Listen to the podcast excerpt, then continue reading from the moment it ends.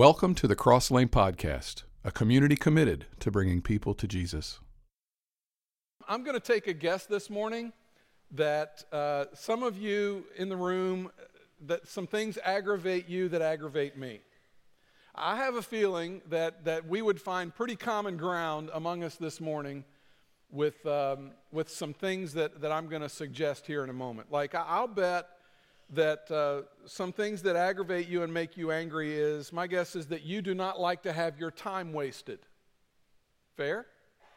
You ever like watched a movie and thought, yeah, that's 2 hours I'm never getting back. That's a total waste of my time. Like when the movie makes no sense at the end, they do something really crazy and weird, and you're like, no. You look at each other, like, no. And then you look at your watch and you go, 2 hours I'm never getting back. Or you watch a commercial that's just completely mindless and you think to yourself, why do they even pay the money for that? That doesn't make any sense. Just having your time wasted. Nobody likes to have their time wasted. My guess is also that if you're anything like me, you don't like to be inconvenienced, right? We're looking for the shortcut. We're not looking to be inconvenienced. We don't want to take the long way around. We don't want to have to take more steps and more time.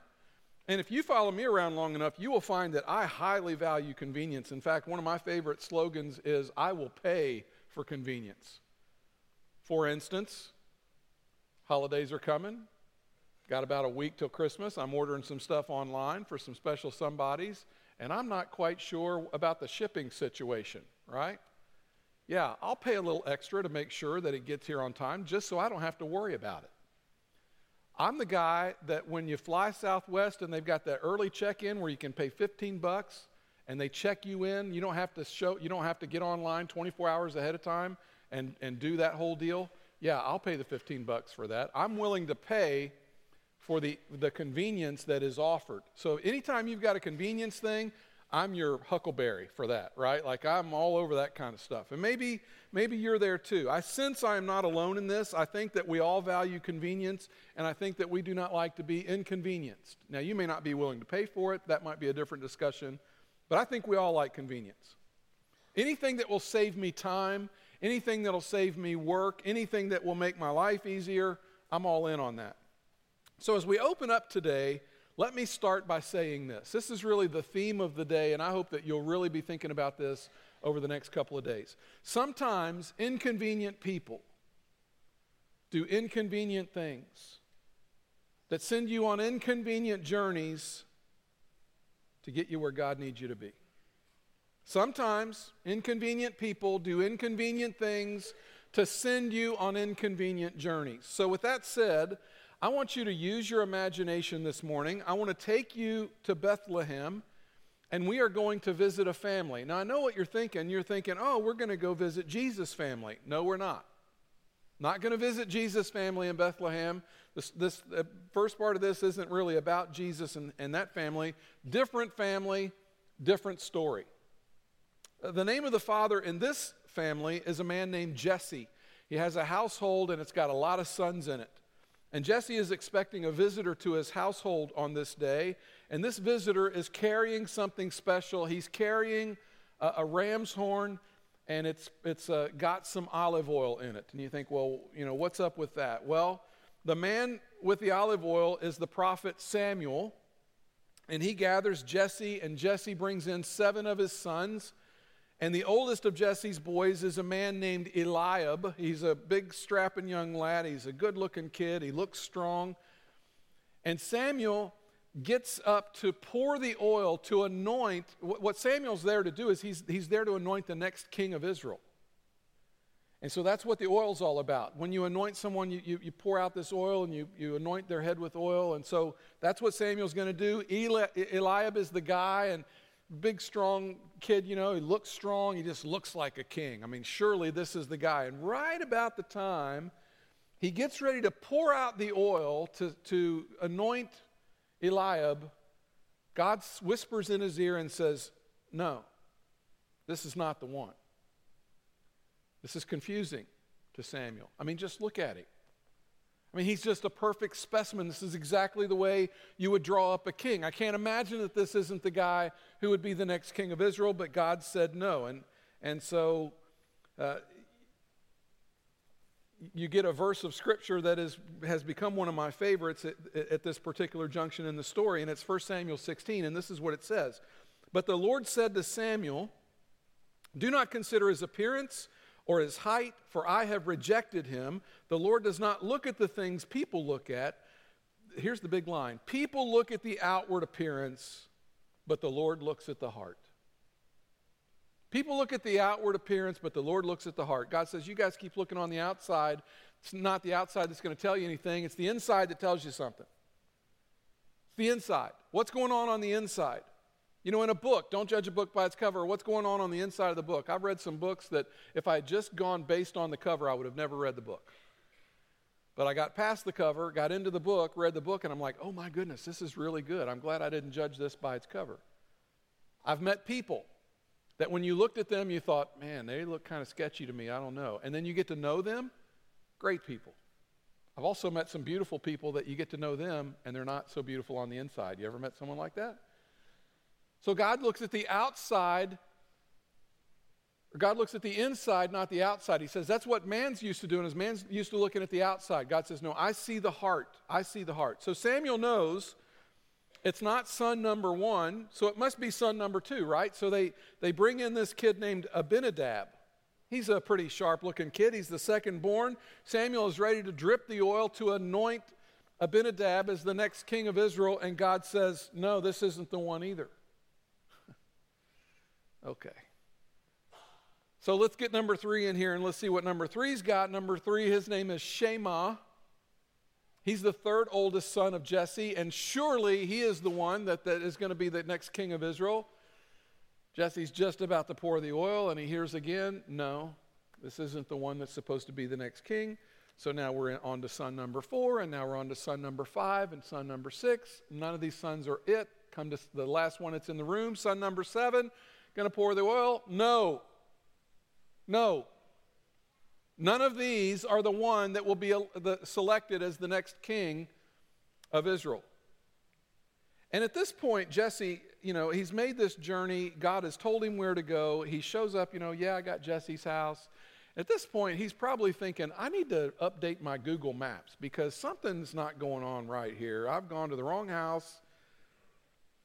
And then Samuel looks at Jesse the father and he says, Jesse, is this it? I mean, do you have any other sons anywhere else? I mean, we've gone through seven. I'm starting to really wonder at this point, but do you have any other sons? And that's the point that Jesse says, well, yeah, there is this one. His name is David. He's out in the field and he's out watching the sheep. And this particular son that he's talking about is David. He's the youngest of Jesse's sons. And they send for David, and they go out to the field where David is watching these sheep, and they say, look, you've got to get back to Bethlehem, and you've got to get there in a hurry because there's someone waiting for you, and there's a really important thing going on there. And so David runs back into the town of Bethlehem, and he comes in, and I just imagine he's covered with sweat. He's probably out of breath. He smells of sheep. I'm sure it was a pungent aroma coming off of David when he comes into this house, but he is the one. And Samuel takes the oil and he drips it out on David's head, and David will be the next king of Israel. As you might imagine, they did not live happily ever after. You see, there was a current king, and his name was Saul, and he was reigning, and he was jealous, and he was still alive, and he's not going to take any of this news well. Okay, he's not going to be happy that David has been anointed the next king. There's going to be a 10-year period in the life of David where Saul is trying to kill him. David will spend 10 years of his life on the run, hiding from King Saul, 10 years living in caves. But over the course of those 10 years, what happens inside David is that he becomes a man of faith and he becomes a man of prayer. David learns how to hold on to God tightly because when he is when this king and his army are coming after David, the only thing David had that he could cling to, the only thing solid that he knew that he had, was God. And God was teaching him a lesson and all that. Sometimes God uses inconvenient people doing inconvenient things to send you on an inconvenient journey to bring you to the place God needs you to be. To which you would be tempted to say at this point, okay, really cool story, Brett, really cool. That's a great story. But it's Christmas. What does that story have to do with Christmas? Well, I'm glad you asked. I'm going to preach about half as long as I normally do. You're going to get out of here early. We will definitely beat Baptist today to the restaurants. It's going to be a great thing. What does this story have to do with Christmas? Actually, the story has three things to do with Christmas: the place, the family, and the fact that there is an anointing going on. Okay, three things. The Christmas story is found in Luke chapter 2, and this is how the Christmas story begins. In those days, Caesar Augustus, who was the Roman emperor at the time, issued a decree that a census should be taken of the entire Roman world. Now, this was done in order to levy taxes. And in order to levy taxes, you've got to know where everybody is, and you've got to know how much they make, and you've got to know what's going on with them. So, you have to know where everybody is. Verse 3, and everyone went to their own town to register. So Joseph, this would be Mary's betrothed husband, also went up from the town of Nazareth in Galilee to Judea, to Bethlehem, the town of David, because he belonged to the house and line of David. And already we have encountered two of the three things that we know are in common with the story that we just heard about David and Jesse and Samuel. We've encountered the same town, and we've encountered the same family line. And you notice that Bethlehem is called something special. It's called the town of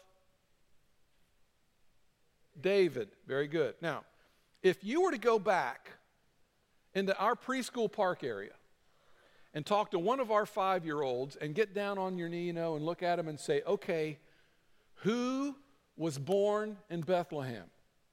They would say, Jesus was born in Bethlehem, right? But just before Jesus is born in Bethlehem, had you gone into the city and asked a little 5-year-old, who was born in Bethlehem, do you know what the answer would have been? David. David was the most famous guy that ever came out of the town of Bethlehem before Jesus shows up. And so David was raised there. The town becomes known as Bethlehem, the town of David. On a map, Nazareth and Bethlehem are really not all that close. It's about 80 miles as the crow flies in a straight line. It's somewhat close to that, about 80 miles. So imagine just in the vicinity of a trip between here and from here to Indianapolis, okay? Maybe middle of India or a little beyond. I'm not real sure how the miles work out there, but about that kind of trip, all right? And so I've put a map up there for you so you can see it, but to travel from one town to the next, you would have had to go over a mountain range from Nazareth.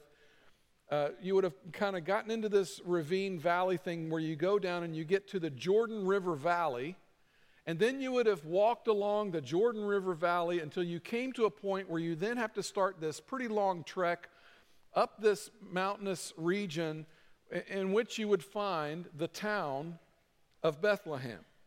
Now, ladies, let's just talk for a minute, okay? Is that a trip that you would want to sign up for 9 months pregnant? No? I'll give you a donkey.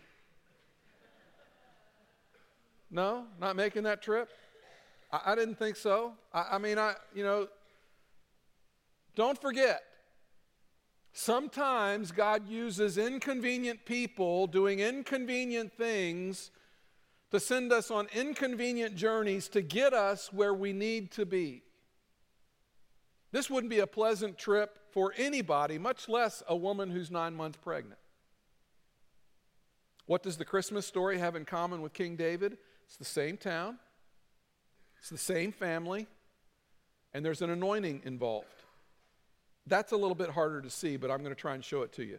Out in the fields, in our Luke 2 story, out in the fields, outside of Bethlehem, are shepherds watching their flocks at night. And who knows? It's kind of cool to think about is it possible that the shepherds who were watching their flocks by night when Jesus was born were in the same field or in the same vicinity as David was when he was just outside Bethlehem watching over his sheep when he got called in to be anointed the next king of Israel? We don't know. There's no way to know.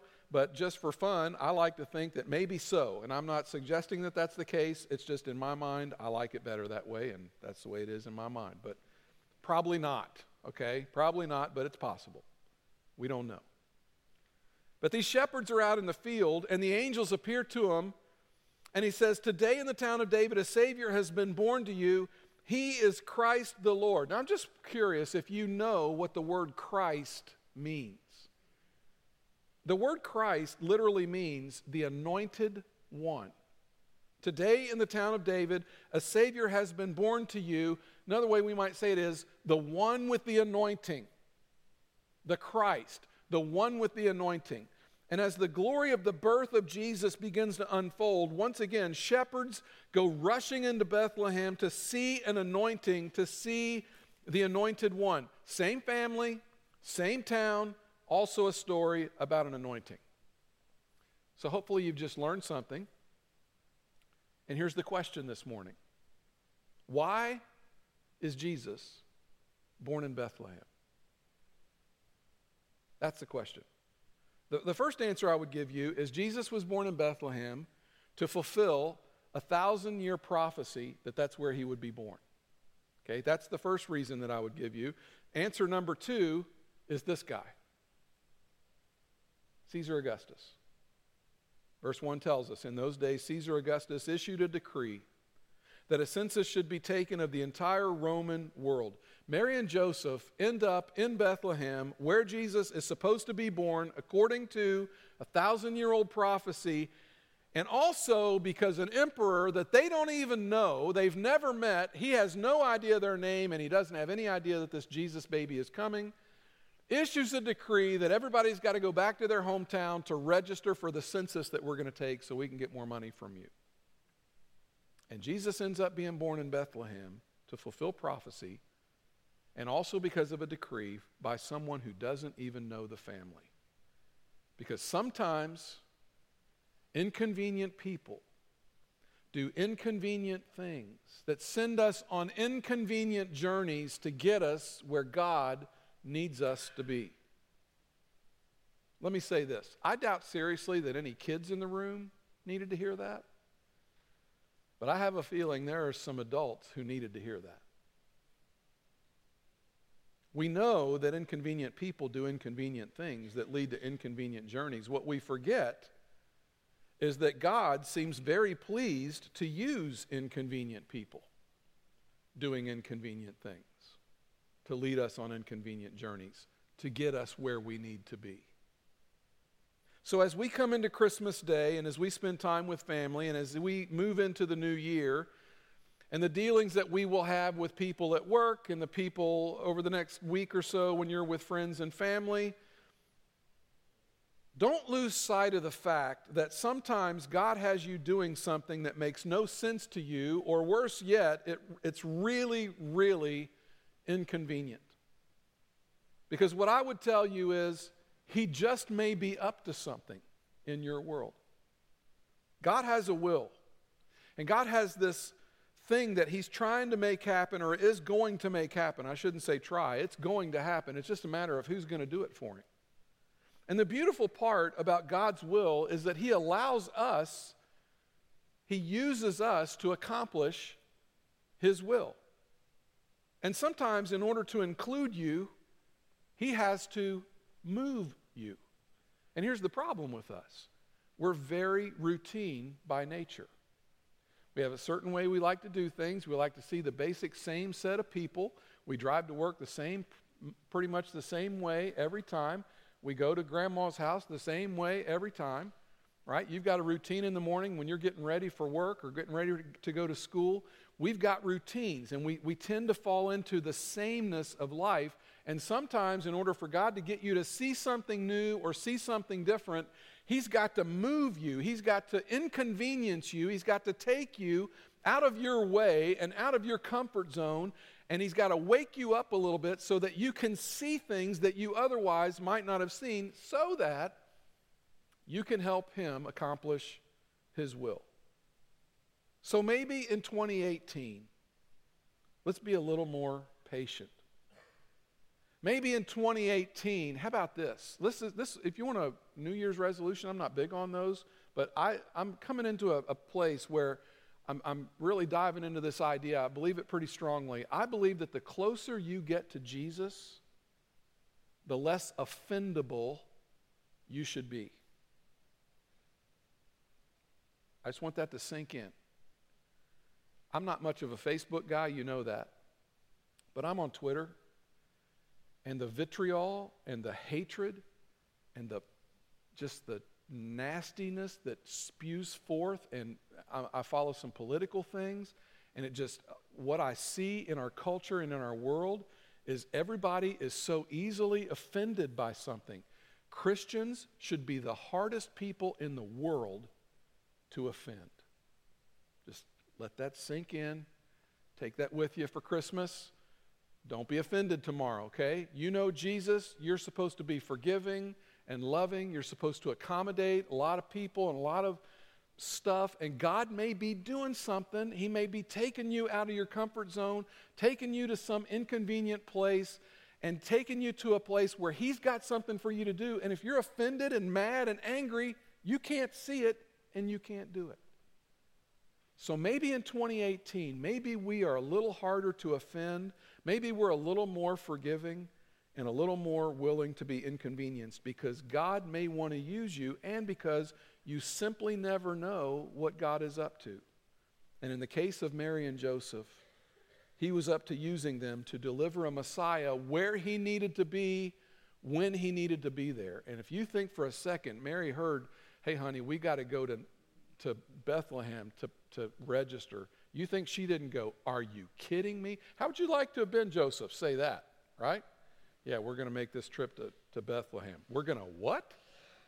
Bethlehem. We're going to go to Bethlehem. Why did that happen? So that God could save us. So that God could save us. So Jesus comes in the form of a baby. And Mary and Joseph are there, and they're cradling this baby. And here's what we know about this baby. He's going to start to grow. By age 12, he will know his purpose. He will go into the temple, and he will wow everybody with what he knows. When Mary and Joseph eventually track him down in the temple, and they're kind of scolding him, didn't you know that we were going back home and you were supposed to be with us, and we thought you were with your cousins maybe or somewhere else? And Jesus said, did you not know that I was to be in my Father's house? He knew at 12 what his purpose was. He knew that he was to live this sinless life. And he would grow up, and he would go to a cross, and he would eventually be crucified on this cross. He would die there. It would put him in a tomb. He would raise from the tomb and conquer death. It had to be that way. Someone had to conquer death. Someone had to live a perfect life. Someone had to be the perfect sacrifice for you and me. And here's Mary, and she's holding this little baby in her arms. And like I said in the communion meditation, if you had told Mary, yeah, they're going to crucify him, they're going to what? Words that you don't associate with a baby are words like fierce and warrior. But that's what she's holding in her arms. She's holding a warrior. She's holding someone who will be fierce and who will fight for you. See, I don't know where you are in your faith journey this morning. There's a lot of you in here who are Christians, who believe in Jesus, who've been forgiven, and that's awesome. But there are some people in here this morning that might be new. There are some people that might, your spiritual journey. Some people come to us They don't have a spiritual journey. Like, we've had people come in and their first day, they know nothing about Jesus. Nobody's ever taught them anything. Here's what you need to know. You're welcome here. You don't have to know it all. It's okay if you don't know the stories. It's okay if you don't know anything. It's okay if you've never been to church before. We love you. You're accepted. You're welcome here. But here's what you need to hear today. That baby is going to grow up, and he's going to be a fierce fighter. And he's going to be a warrior for this thing called sin. The one thing that nobody in this room can overcome by themselves, sin. The one thing that jacks us up, gets us messed up, gets us off track, blows back on us, blows back on the people that we love, messes everything up, sin. One guy would fiercely do battle with sin, and his name was Jesus. He goes to a cross. He dies there. And then they put him in a tomb, and 3 days later he raises up, victorious over the grave, having defeated sin, having defeated death, and he offers to you and me not a list of do's and don'ts, not a charge to go to church on Sunday. That's not what Christianity is. That's not what following Jesus is about. You know what following Jesus is about? Waking up every day of your life and saying, God, in light of what you've done for me, you have forgiven me. In light of what you've done for me, how do I take this day and give it to you and live it for your full glory and your full honor? And what that means is I'm not going to be as offended. I'm going to be offering forgiveness. I'm going to look past shortcomings, and I'm going to look past injury. And I'm just going to live my life as close as I can to the life that I see Jesus living. And here's the kicker. That is hard. That's hard. But if you've never given your life to Christ, it's not about being good. You can't be good enough to get into heaven. It's about being forgiven. You need to be forgiven. Jesus went to a cross to pay for your sin, to forgive you. I told you at the beginning of the service, God is crazy about you. He loves you so much. So maybe you should consider giving your life to him. Now let me pronounce a blessing over us as a church family. May the Christmas season offer you the spirit of the season, which is peace.